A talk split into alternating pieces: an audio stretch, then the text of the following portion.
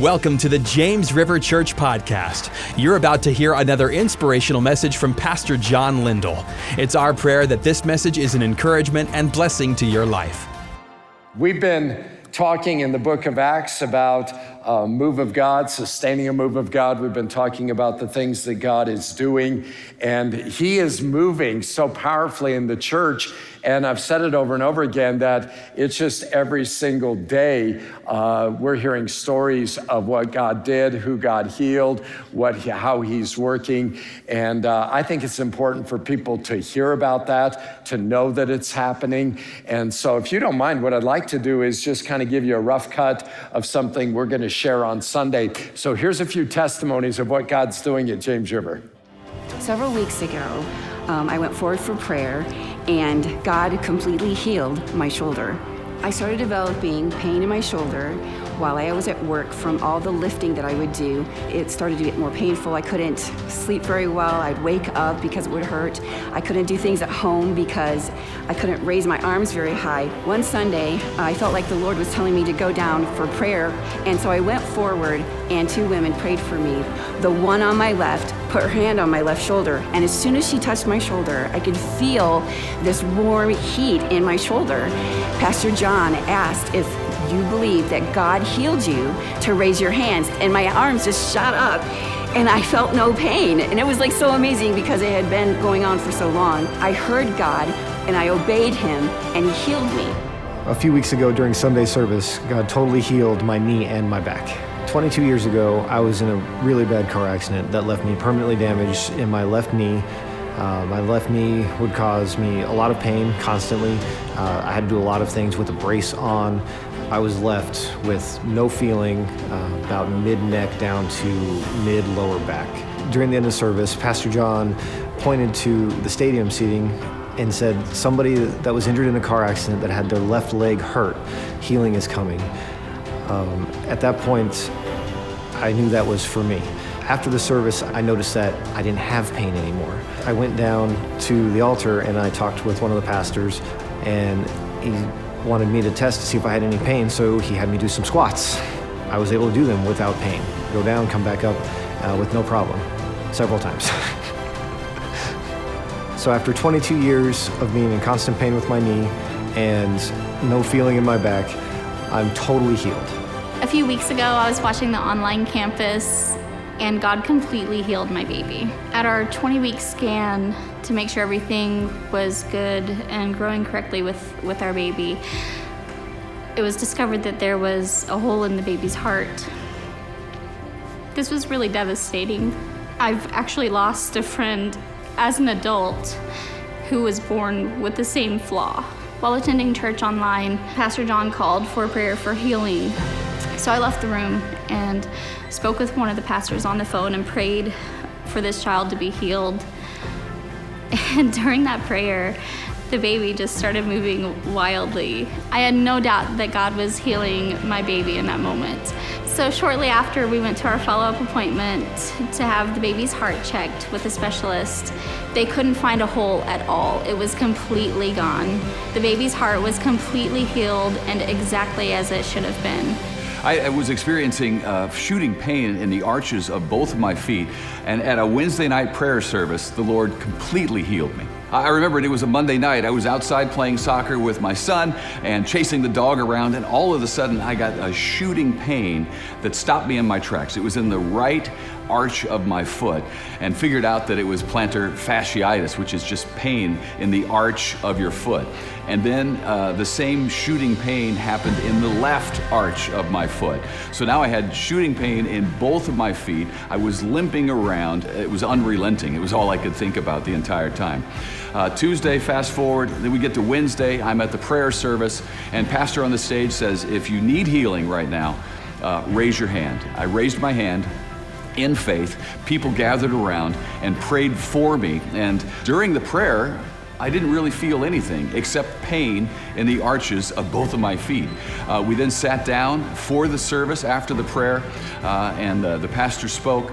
And then it was when I was walking to pick up the kids after church that I realized that I had no more pain in either arch of my foot. And I'm sure I looked pretty ridiculous because I was running in the hallway and jumping and lunging, trying to cause some kind of pain in the arch of one of my feet, but I couldn't get them to hurt because the Lord had completely healed me in that moment. And still to this day, that was more than three weeks ago, zero pain in both my feet, praise the Lord.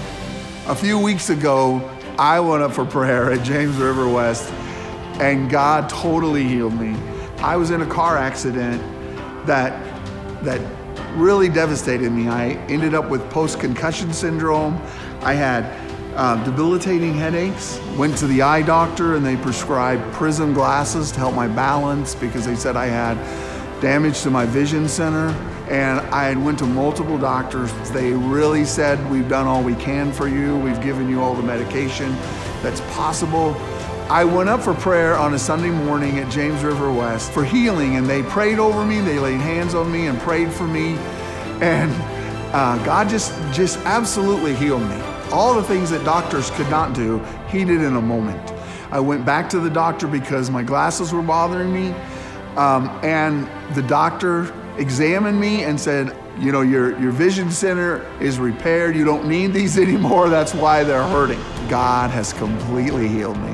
On Sunday, Pastor John asked us to stand if we wanted to be healed. I stood and my shoulder was completely healed. Last week I hurt my shoulder as we were helping uh, my kids move into their new apartment. And I had was getting out of my truck and uh, I had pushed on an item and I had felt my shoulder rip and strain.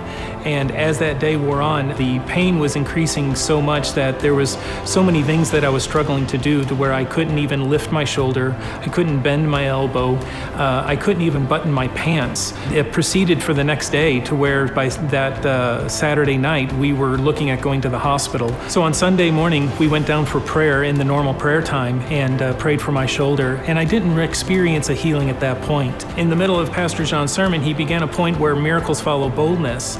And uh, when he had finished that point, he had asked everybody to stand who was not healed at the normal prayer time. And the Lord prompted me and said, you need to stand. I proceeded to stand, and at that time, I felt this coolness come over me and my shoulder, and I, I, I knew my shoulder was healed, and I'm able to now move my hand above my head and my shoulder and be pain-free. And I've been pain-free ever since then. Come on, let's bless the Lord. Lord, we praise you. Lord, there's no one like you. We give you praise and glory and honor. You are working in power. Praise your name, Lord. Amen.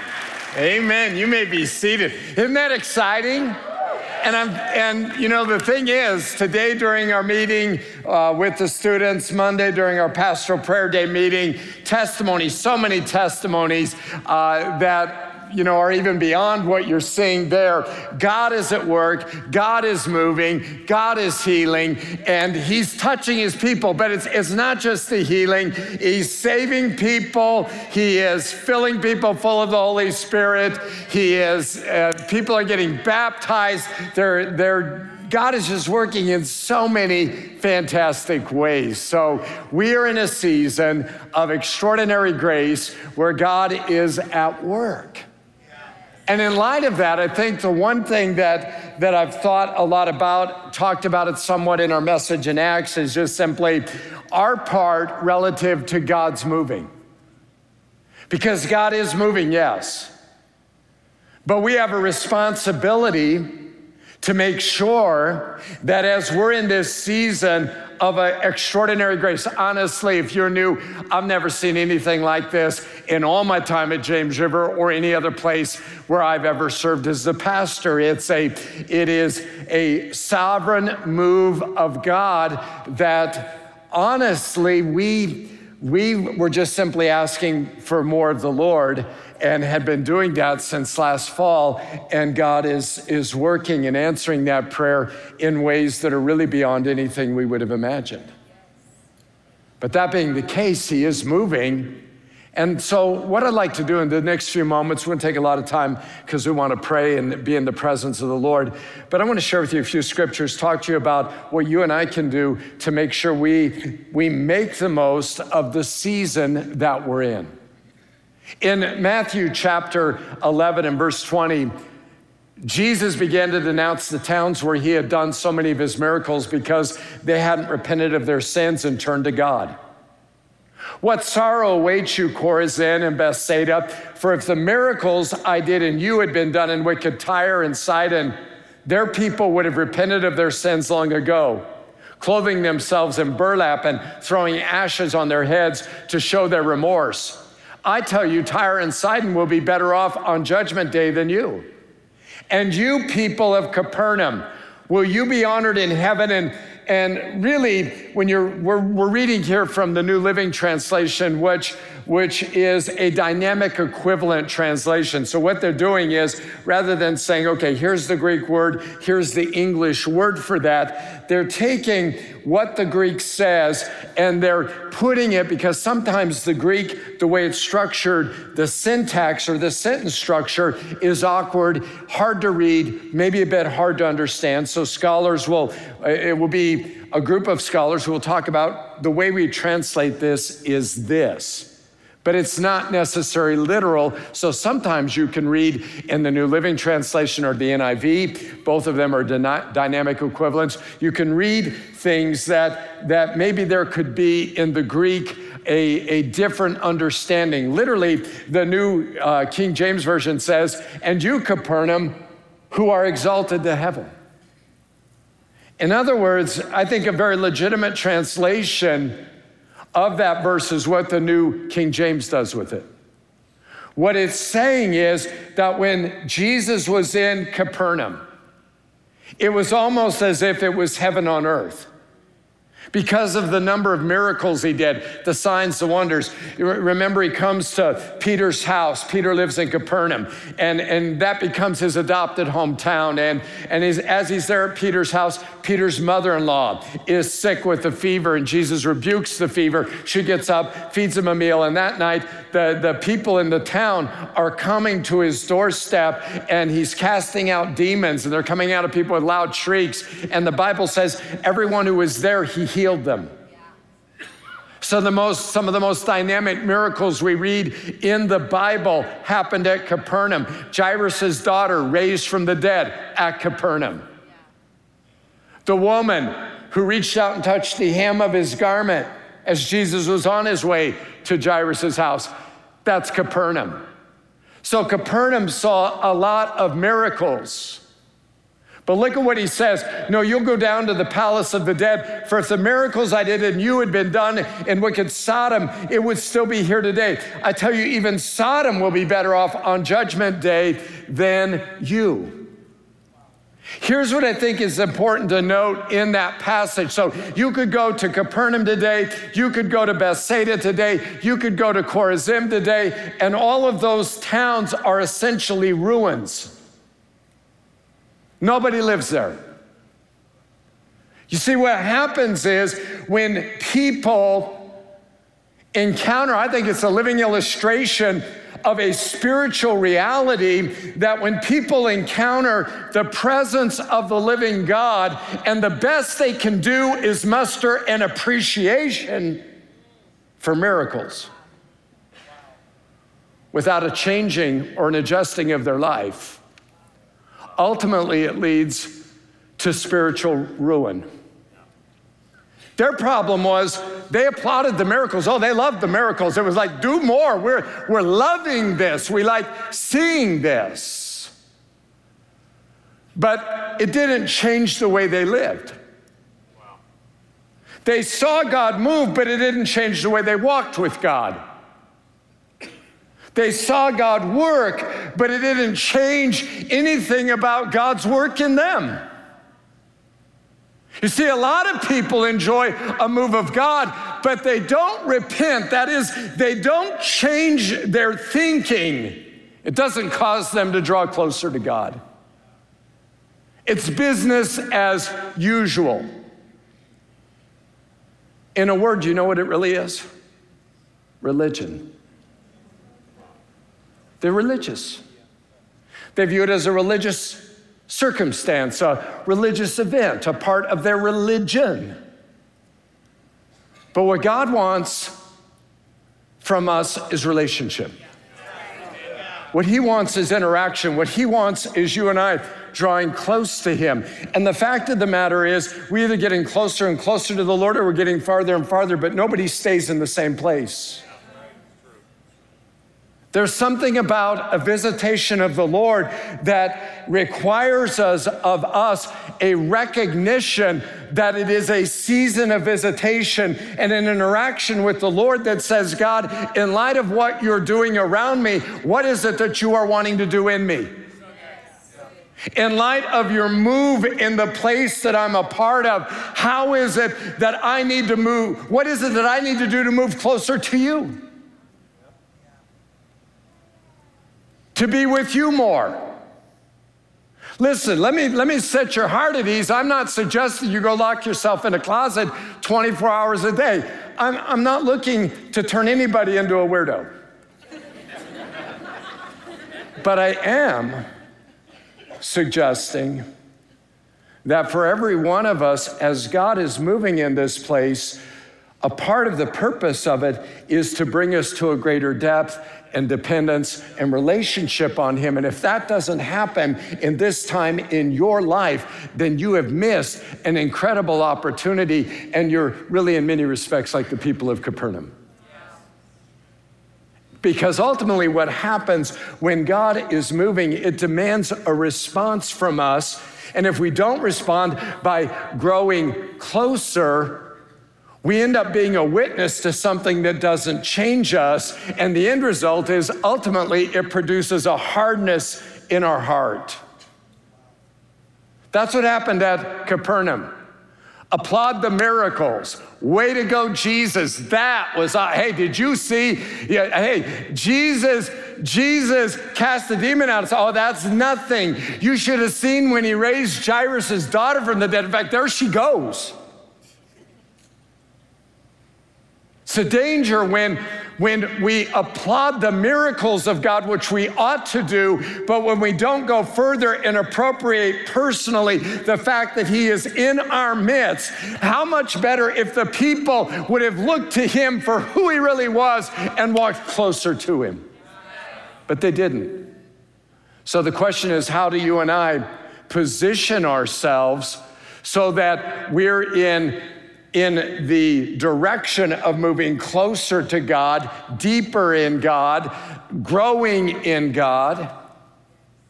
And I wanna, this is not, this is not too deep. This is very, very simple. We could say a lot of things, but I just wanna give you a few simple things that I think make a massive difference in how we approach God during this season.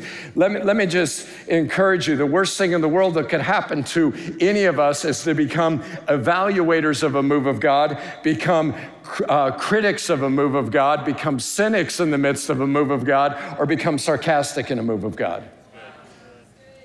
Or simply to be a passive spectator in what God, God is moving in this place, and God wants to use what's happening here to draw you closer to him, because he's demonstrating the reality of who he is and his presence, not only in this place, but what he desires in your life.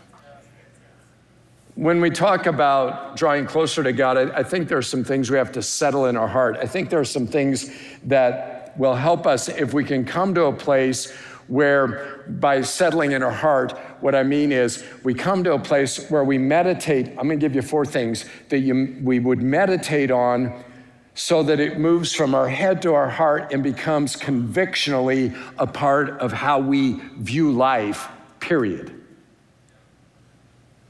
Because we can know truth in our heart or in our head and even have a recognition of it in our heart, but some things have to become a conviction for us to really be lived out in our life. And they will anchor us in the midst of a move of God, and will anchor us as we walk with the Lord, and will take us deeper in God. Number one, settle in your heart that God is good. Settle in your heart, God is good. Because the fact of the matter is, in any move of God, there's going to be a lot of things we don't understand. And that can, the lack of understanding is the result not of God being arbitrary, but of us seeing through a glass darkly. We cannot see clearly. There are some things we don't understand. There are, there are some ways of God's working that, that are different than we might prefer or we might imagine, or we, heaven forbid, would call God to account and say, that's not right. He should have done it this way. Wow. We have to settle in our heart that God is good, and he's good all the time. And that God, because here's the way it works. Let's take Ethan's testimony for a moment. So Ethan, he stands up, he prays, he is asking God to heal him, but when he sits down, it hasn't happened.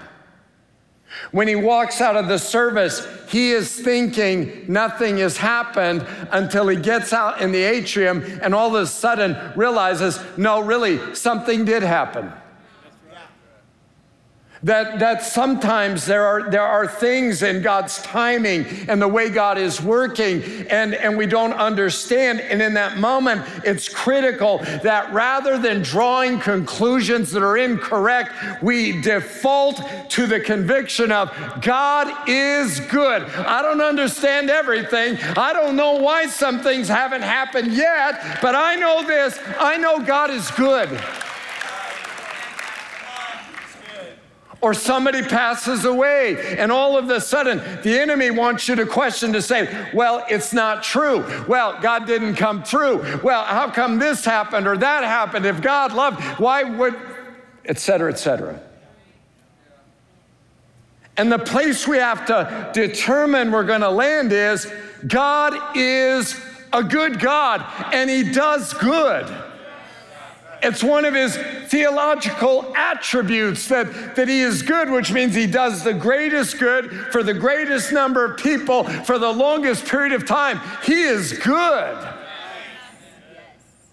Psalm one nineteen, sixty-eight, you are good and you do good. Settle it in your heart. God is good. He does good. He desires to do good. He longs to do good. Isaiah chapter thirty and verse eighteen, yet the Lord longs to be gracious to you. God is looking for an opportunity to do good in your life. He desires it. He longs for it. He's watching for it. It says he rises to show you compassion. That means he gets excited about it. He's like, oh, come on, watch this. Yeah, come on. He's a good God. Desires to do good for people. Jeremiah twenty-nine and verse eleven, for I know the plans I have for you, declares the Lord, plans to prosper you, not to harm you, plans to give you hope and a future. Why? He's a good God. He does good. He has good plans. He's good. If we want to know what Jesus or what God is like, all we have to do is look at Jesus. And in Acts chapter ten and verse thirty-eight, Peter preaching says, and you know that God anointed Jesus of Nazareth with the Holy Spirit and with power. Then Jesus went around doing good. Why? Because God is good and he does good. That's why Jesus did good. He went around doing good and healing all who were oppressed by the devil, for God was with him. God is good and he does good. Can I just say the miraculous will happen much more readily in your life if you will rest in the fact, and not only rest in it, but embrace it, think about it, talk about it, remind yourself of it. You are good and you do good. You're a good God. He's too kind to be cruel, and he's too wise to make a mistake. And the fact you and I can't understand some things, we have to at some point decide the framework and the bedrock of our faith is going to be, we serve a God who is good and he does good. Settle it in your heart. It'll make it so much easier to pray for people. But honestly, if you if you veer off of that, then your life's going to be filled with questions. Your life's going to be filled, and questions aren't bad, but but too many questions dissipates faith. There are some situations for which there are no answers. And so what you have to do at some point, you have to say, I believe in a good God who does good. And it instantly gives you a fresh perspective and faith to pray for his goodness in the lives of people. Amen? Number two, settle in your heart that nothing is impossible with God. Nothing is impossible. Now listen, there's a difference between having the conviction nothing is impossible with God and the thought, well, I know God can do anything he wants. That doesn't really help anybody. It takes zero faith to say that. Well, I know God can do anything he wants to do. Like, uh, who knows what he wants to do? On the other hand, when you say, I believe nothing is impossible with God, whenever you face a challenge, whenever you encounter somebody with a need, and you instantly know nothing is impossible with God, it changes how you pray. It changes how you think. It changes how you look at the situation. It changes your faith. Nothing is impossible with God. Settle it in your heart. Nothing is impossible with God. God is able to do absolutely anything and does. Jeremiah thirty-two, verse seventeen. Jeremiah says, Ah, so- sovereign Lord, you have made the heavens and the earth by your great power and outstretched arm. Nothing is too difficult for you. God, you made the heavens. You did all of that by your great power. If you can do that, I can't think of anything you can't do here. I can't think of anything as hard as that. Nothing is too difficult for you. Mark chapter nine. The Father said to Jesus, if you can do anything, take pity on us and help us. And Jesus says, if you can, I mean, come on. You know, the nice thing is Jesus is sympathetic. But at the same time, Jesus is very clear. This whole idea of if you can, are you kidding me? If I can, if I want to, if I if I have any power at all, help me. Listen, Jesus says everything is possible for him who believes. Everything. How many things? Everything. What, what situation could you encounter that wouldn't be covered by that? Everything is possible for him who believes. Luke chapter one, verse thirty-seven. For nothing will be impossible with God. Nothing will be impossible with God. Settle it in your heart that nothing is impossible for God. The biggest need, the biggest illness, the biggest medical problem, the biggest financial problem, the biggest, the biggest problem at work, the biggest relational problem, nothing is impossible for God. Settle it in your heart. He can do anything, and he does. This is an interesting verse. We've talked about it. In the Greek, it's for nothing will be impossible with any rhema from God. A rhema is a, a word of God spoken specifically to your situation. So what happens is, for example, if it's a it's a if it's a word of knowledge that's given in, like we had earlier in the service, for the person with P T S D from a childhood trauma, in that word is the power to work the miracle.